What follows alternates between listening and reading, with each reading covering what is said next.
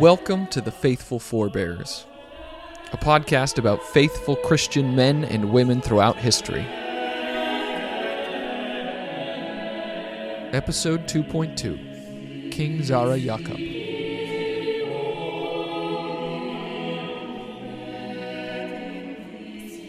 Welcome back. As I mentioned last time, we're focusing on a specific region this mini season, and we're focusing on Ethiopia. And I'm hoping that this way I can maybe overlap my research a little bit as I prepare these episodes. And I'm pretty excited about this episode because I discovered someone entirely new to me. As you'll see, I did not originally intend to have an episode entirely dedicated to this king, Zara Yaqob, but it just kind of ended up happening. But to get to him, we're going to have to cover about a thousand years of Ethiopian history. So buckle up. But I promise, it'll be worth it. So let's review a little bit. As we discussed last week, Ethiopia has a rich and ancient Christian history that goes back much further than most of Christian Europe. And unfortunately, most American Christians know very little about this. Last time we were introduced to the Christian roots of Ethiopia as a nation and the Ethiopian church, and we focused on the two great movers that established the Ethiopian church Frumentius and King Ezana. Frumentius, remember, was the prisoner turned government minister turned missionary, kind of similar to the stories of Joseph from Genesis or St. Patrick of Ireland. King Ezana was the powerful king, the close friend of Frumentius, who put the missionary plans into action and established the Ethiopian church as a lasting institution. Both Frumentius and Ezana died sometime in the late 300s AD, so we'll be picking up our story around that time. So, as I said, the work of Ezana and Frumentius was very influential, but their influence was mostly on the elites of government and society in the larger cities. Most of the people in the countryside and the small towns and villages remained pagan or animistic. Remember, this is not unlike Europe at the time as well. For instance, when we looked at Boniface in episode 3, it took him and his missionaries hundreds of years before Christianity seeped down into the culture and became the common faith of Germany. And that was in the 700s AD. Well, in Ethiopia, in the 400s, things were similar. And the work of converting the populace would be done over centuries through many monks, priests, and missionaries. Of course, we don't know the names of all of them, but the most famous in Ethiopia were called the Nine Saints. And we do know their names. These nine saints were Abba Afsa, Abba Aleph, Abba Agawi, Abba Guba, Abba Lequanos, Abba Pantaloan, Abba Sema, and Abba Yamata. And I really don't know if I'm saying those names correctly or not, and they will not be on the test. But most of these missionaries came from the Roman Empire, especially the region of Syria, not far from the homeland of Frumentius. But we don't know many more specifics about this group. It's possible that they fled from the Roman Empire to escape a theological controversy that was happening at the time, the Mono or Miaphysite controversy, if you care to know. But we do know that these nine helped found monasteries across the country, and they translated the Bible into the Ethiopian language of Ge'ez. They also educated and formed a new clergy from the Ethiopian population. Through their work, Ethiopian identity became connected with the Christian faith. They also helped establish a thoroughly Ethiopian generation of church leaders. So, from the time of Frumentius and Ezana in the 300s AD, and to the time of the Nine Saints in the 400s AD, the Ethiopian kingdom of Axum flourished. And by the way, it's Axum, not Ascom. I mispronounced it last episode. My mistake. Their influence expanded across the Red Sea and deeper inland to Africa. The Ethiopian church still kept in loose contact with the rest of the Christian world, too. While they existed far away from the Roman Empire through the Red Sea, there was still a lot of trade and communication with Egypt, and from there all of Christendom. However, this all changed with the rise of a new power Islam. As we've discussed before, the rise of Islam fundamentally changed the balance of power in the world. It toppled the Persian Empire and pushed the Roman Empire all the way out of Egypt and the Holy Land. This meant the Ethiopian kingdom was now cut off from its former trading partner, and almost all communication and interaction with the rest of the Christian world. And just as Muslim armies were pushing back the Byzantine Empire, it also pushed hard against the Ethiopian kingdom.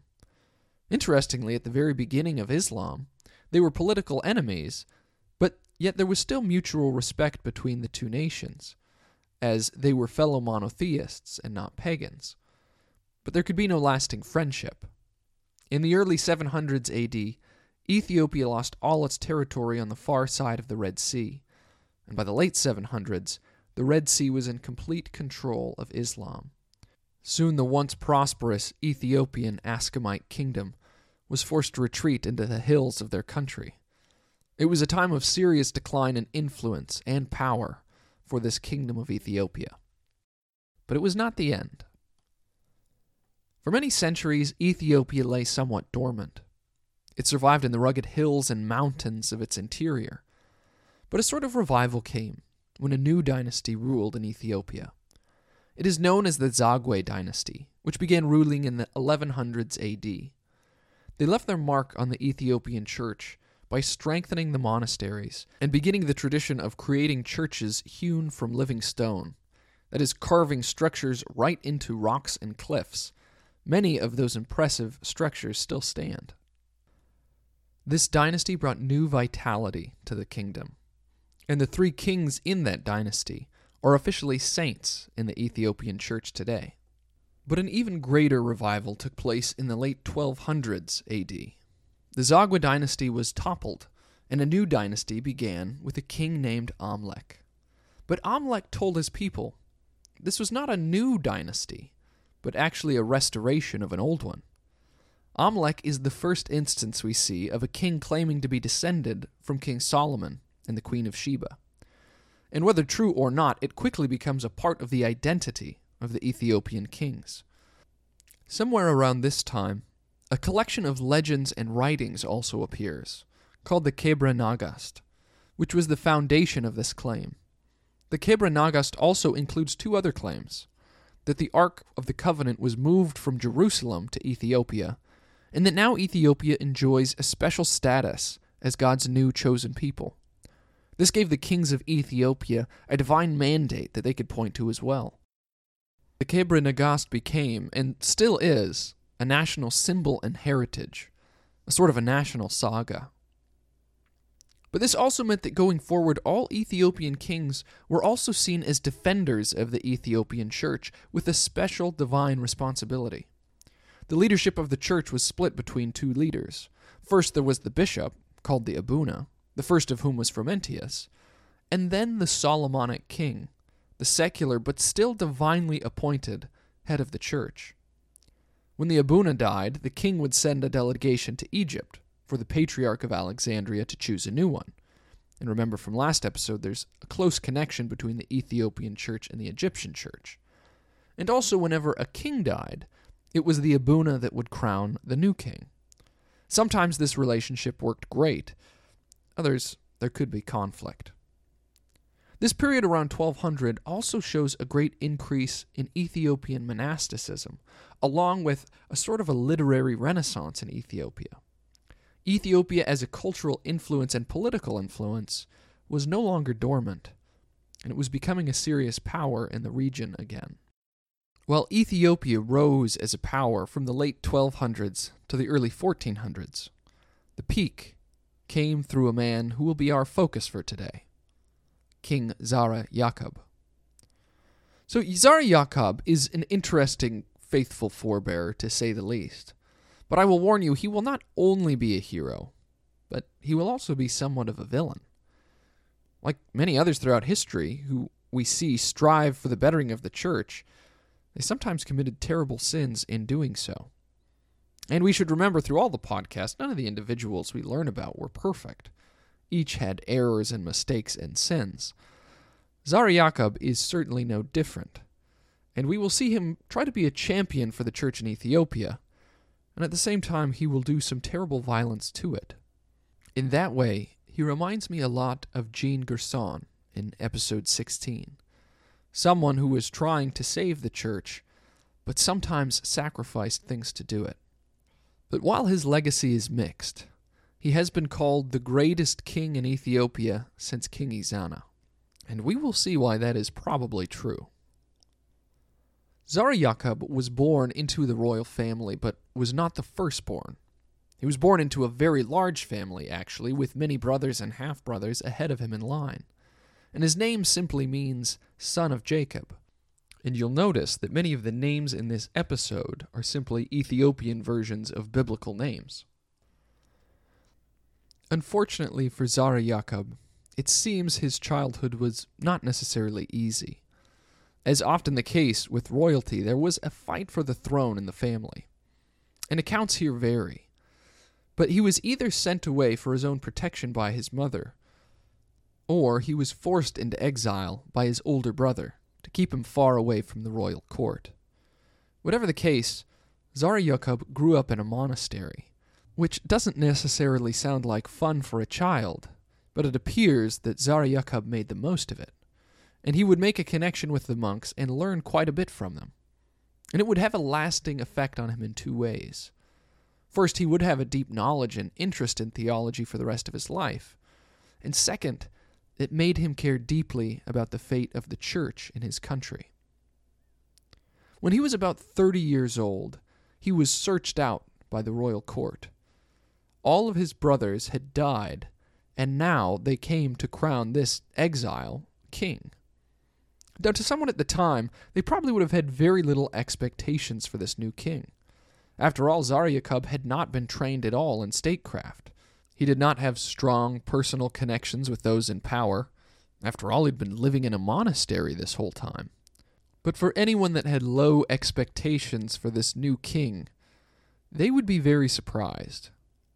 And it seems no one expected the energy, will, and sheer determination that Zara Yaqob would prove to have. So Zara Yaqob inherited a kingdom with many issues, but I want to focus mainly on three because it seemed to be the three that he was most focused on. First, Zara Yaqob knew his kingdom was the only Christian power in the region, surrounded by Muslims and tribal religions, so he knew he could not count on any of his neighbors or allies for support in that regard. Second, while Ethiopia as a kingdom had grown again, the church had not expanded its missionary work in these new regions that Ethiopia now controlled, and it was not well organized to handle these new challenges. And lastly, the Ethiopian church was currently plagued by a major schism. So I want to focus on all three of these issues, but I'll go in reverse order. So I'll start with that last problem I mentioned and work backwards. So, first, we're going to be looking at that schism that was breaking the Ethiopian church in two. The issue began about a hundred years before Zara Yaqob began his reign, with a monk named Ewostatewos, who began spreading his interpretation of biblical living. Ewostatewos believed that the church should follow the Old Testament laws more closely.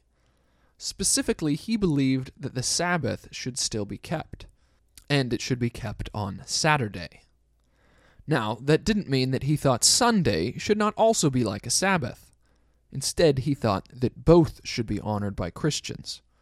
He and his followers believed in what they called the Greater Sabbath, Sunday, and the Lesser Sabbath, Saturday. So, in a way, I guess, you could say that he invented the idea of a five day work week, which I think we can all be on board with. But right away, this caused a division.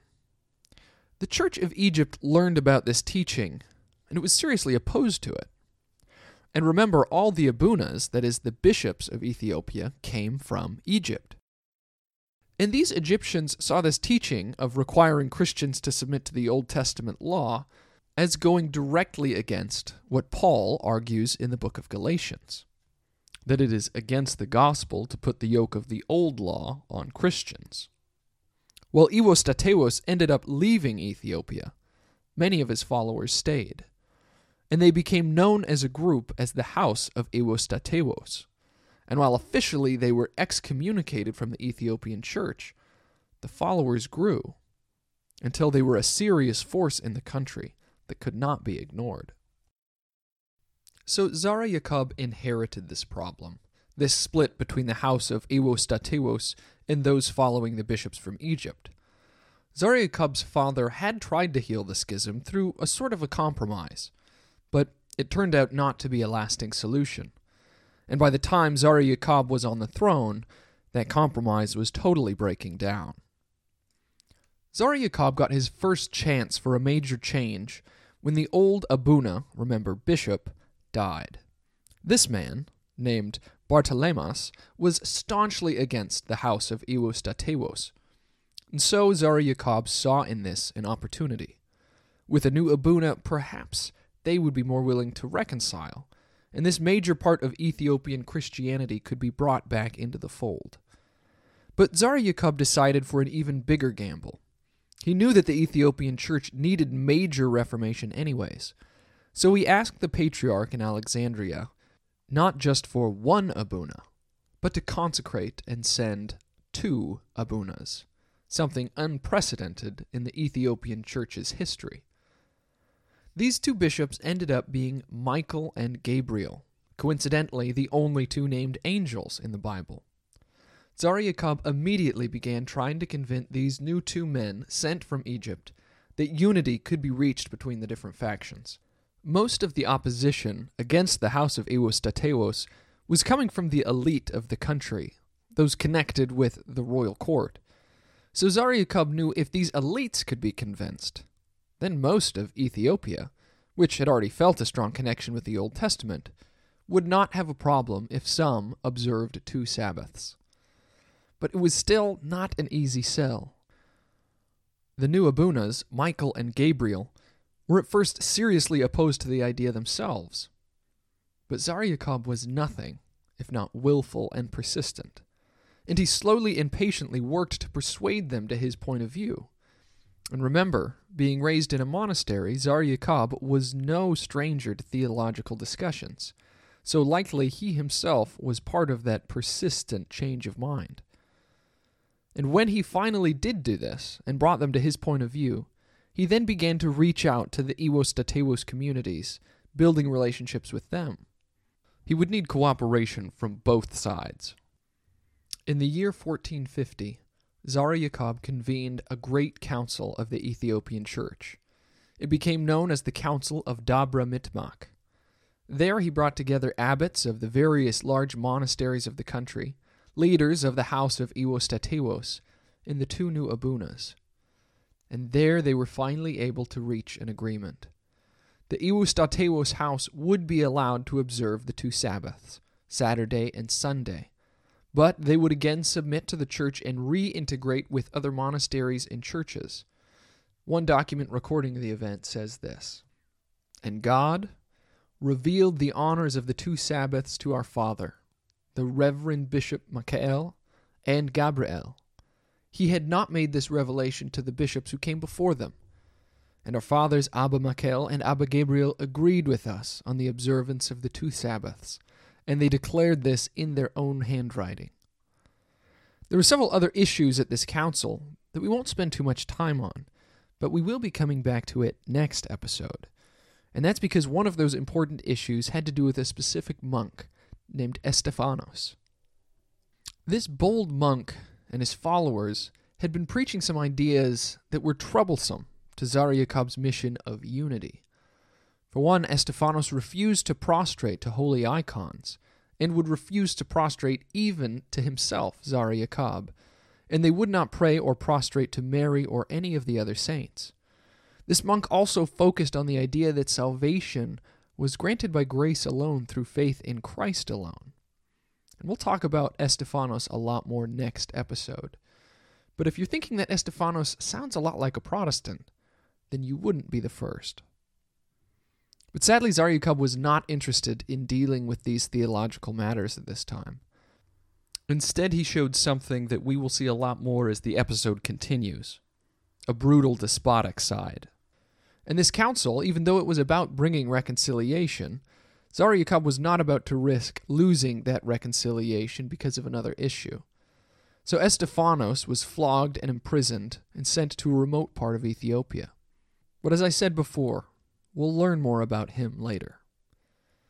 And here is where Zara Yaqob reminds me of Jean Gerson from episode 16.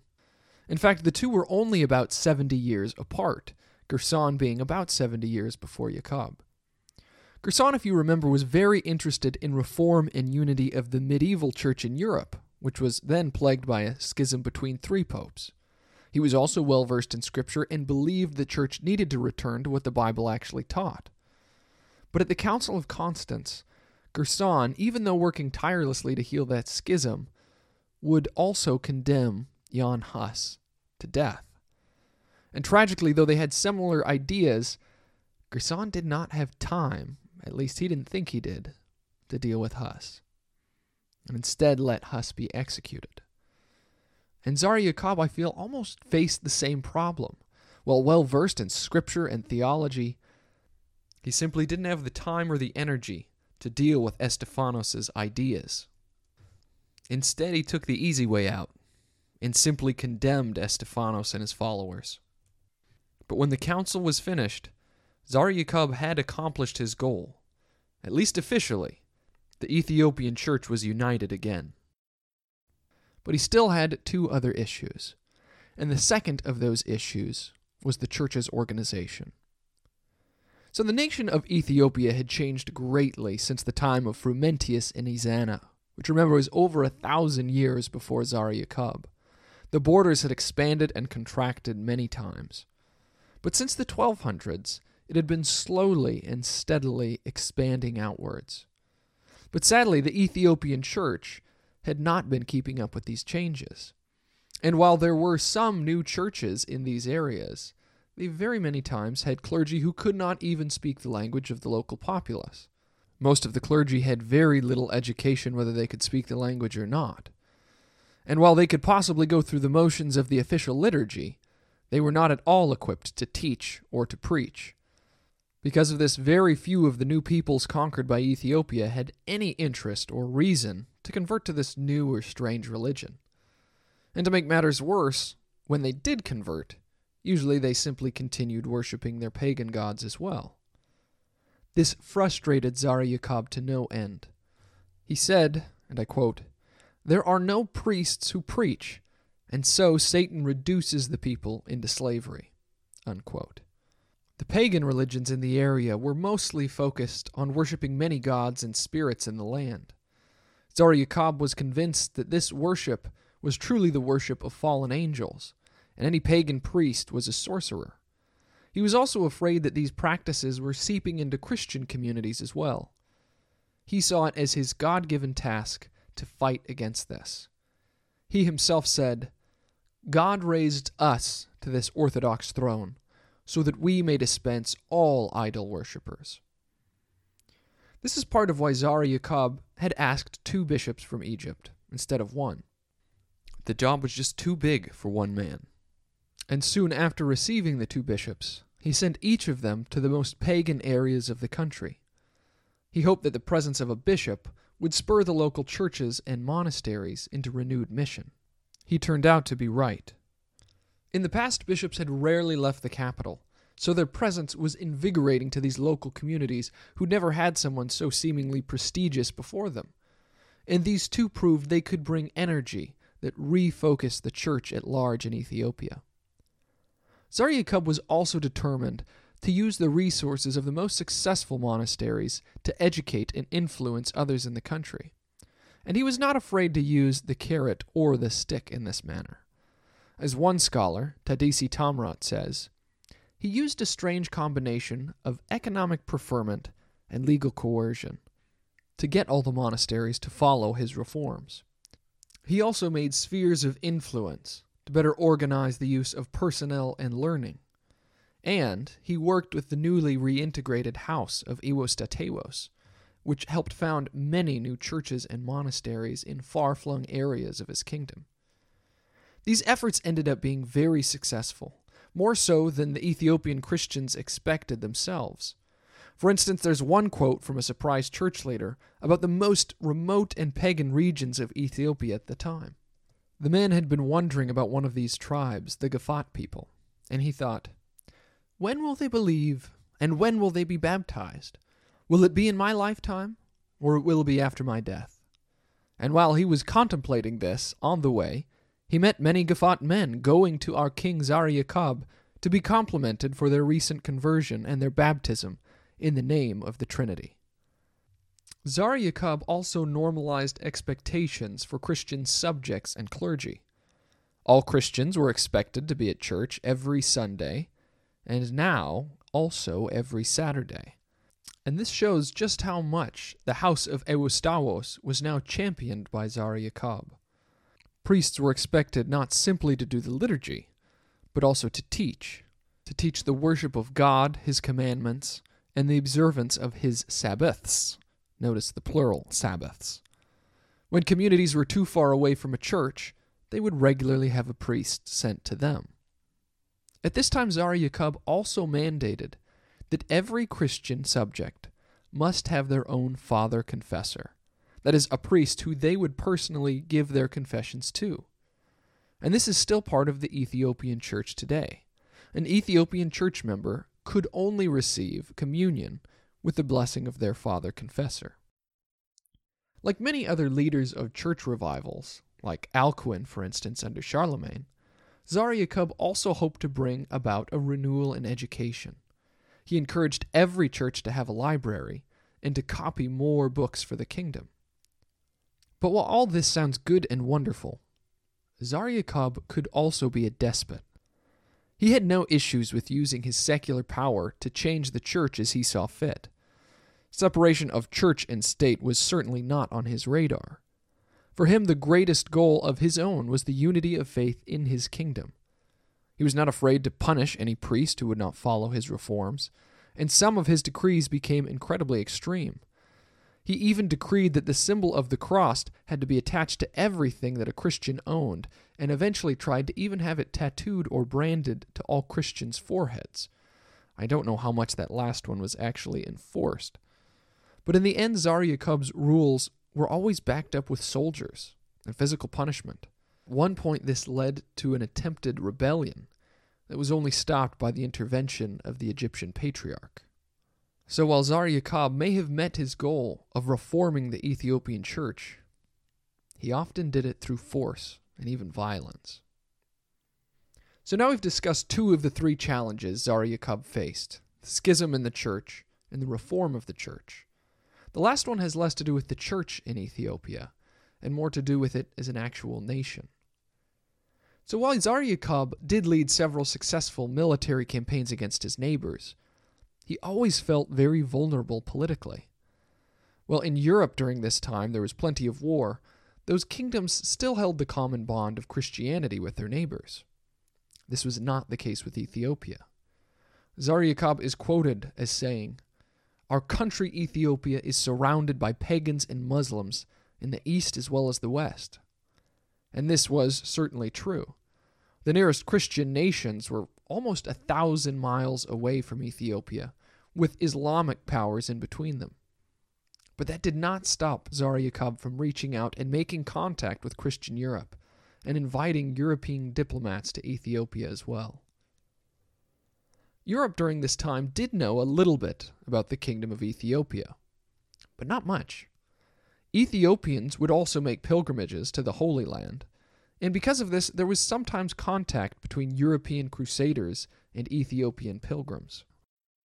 Fun side note there are six churches today that help run the Church of the Holy Sepulchre in the Holy Land, aka the church built on the traditional site of Jesus' death and resurrection. One of those churches is the Ethiopian church, because their presence too has been there so very long. So, with this limited contact of Europeans and Ethiopians, there came an old legend about a distant Christian king named Prester John According to this legend, there was a great Eastern Christian kingdom that would someday attack the Muslim kingdoms from the east, while the European Christians attacked from the west.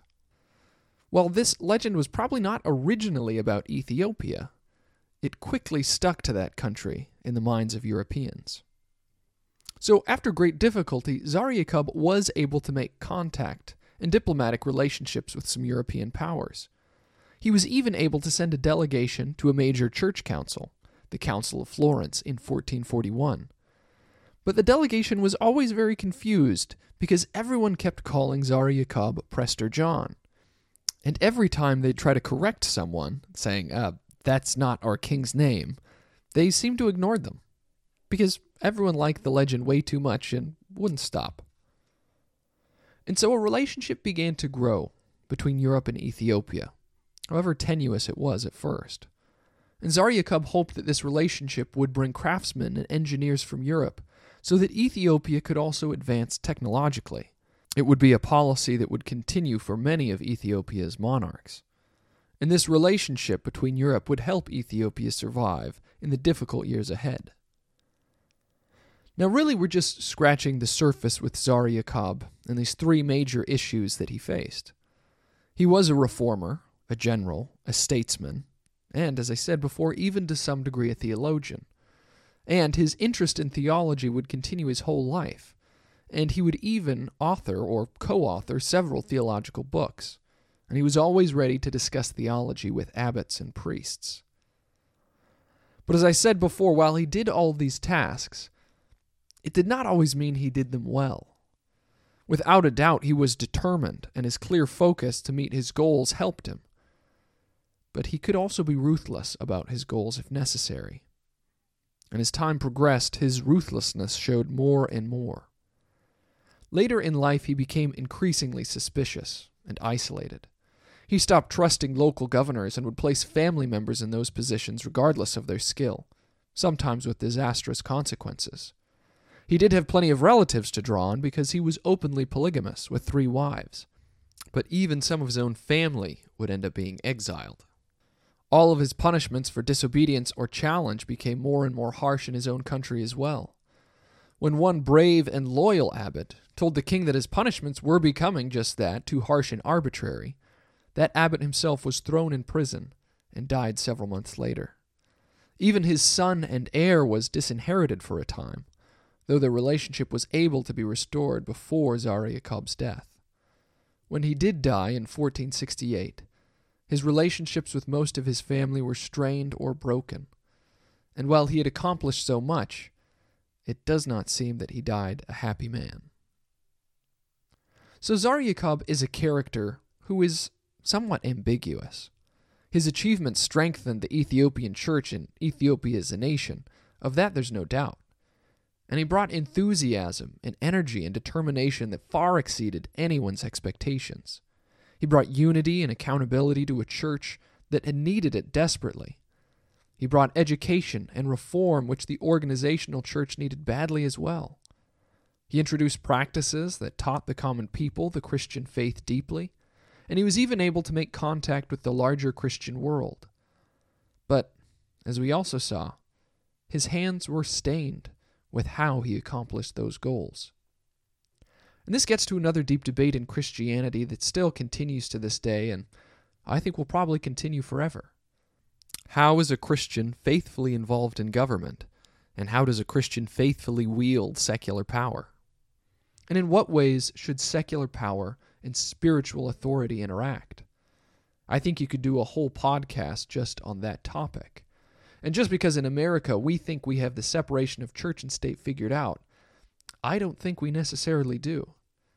How faith should affect one's decision making in politics, whether simply a voter or someone with authority, still remains a debated topic inside the church and out. As for myself, being a Lutheran, I think I'd fall back on Luther's idea of vocation. That is, do whatever you're called to do in service of your neighbor and in service of God. Although I imagine Zara Yaqob's response would be, That was my calling, to take care of the church in whatever way I could. So, in this way, Zara is like many other Christian kings and emperors throughout history, like Constantine and later Charlemagne or Charles V or Oliver Cromwell. Sometimes he used his powers in ways that do not seem to be following the way of Jesus. And maybe that's why so few rulers end up getting officially sainted. It's very difficult for someone in authority not to abuse that power in some way or another, even with the best of intentions. So, is Zara Yaqob a faithful forebearer? Well, I guess yes and no. He certainly set up the Ethiopian church well and left a lasting mark on its character, and much of that's positive. But of course, he was also deeply flawed as well. While he was able to heal the schism in the church, he at the same time condemned Christians to death for their faithful teaching of Scripture. And while he expanded the influence of church and the preaching and teaching of the gospel, he also began enforcing it with violence. And while he knew Scriptures well and even authored several theological books, he was also married to three women at the same time. So, I guess you could say he was a saint and sinner at the same time. Regardless of how he's remembered, the Ethiopian church was certainly changed forever. So that's all for this episode. I had originally hoped to do both Zara Yaqob and Estefanos in one episode. However, I quickly saw that it grew to be too much. Zara Yaqob was too influential, and I felt I needed to tell his whole story. We'll learn more about Estefanos next episode. And I think while Zara Yaqob was like a combination of Jean Gerson, a reformer from within, and Charlemagne, a ruler solidifying his Christian kingdom, we'll see how Estephanos is a lot like a combination of Francis of Assisi and Jan Hus, reformers fully committed to their causes. And we will see just why Estefanos is sometimes known as Africa's first Protestant. So, thank you again for listening. If you have any questions or comments, please let me know, whether on my website or Facebook or email. I know I owe at least one of my listeners, Pastor David Graves, a t shirt, and I still have that design lying around. So if I can get enough interest, I will make them. So please send me an email or a comment so I know you want one. Also, I'm looking for a core group to help me think of ideas, a, a small group that I can brainstorm with, and who can help me recruit help as I advertise the podcast. That sounds like something you're interested in please reach out to me and let me know that as well. And I've got one other announcement. I'd like to recommend another podcast that's coming out soon. It's done by my guest from episode 12, Christian Giebert. He and his brother Alex are going to be looking in depth at the music of Bach. And Bach is also a faithful forebear that I want to get to eventually, and I hope to have both of them on that episode. And don't worry, this goal in this podcast is to make everything very accessible, even if you aren't a music expert. So look for a moment of Bach on your podcast player. That is a moment of Bach. Now, no guarantees that the Estephanos episode will be out in two weeks, but I will try very hard. And I hope that you had a blessed Christmas and New Year's, and I hope that you got to remember St. Nicholas in some of those. Of course, the real St. Nick, not the fat guy in the red. As always, please leave me a rating and especially a review. And I thank you so much for all of those of you who did review. And as always, please tell a friend. I'm Eric Clausen, and thanks for listening.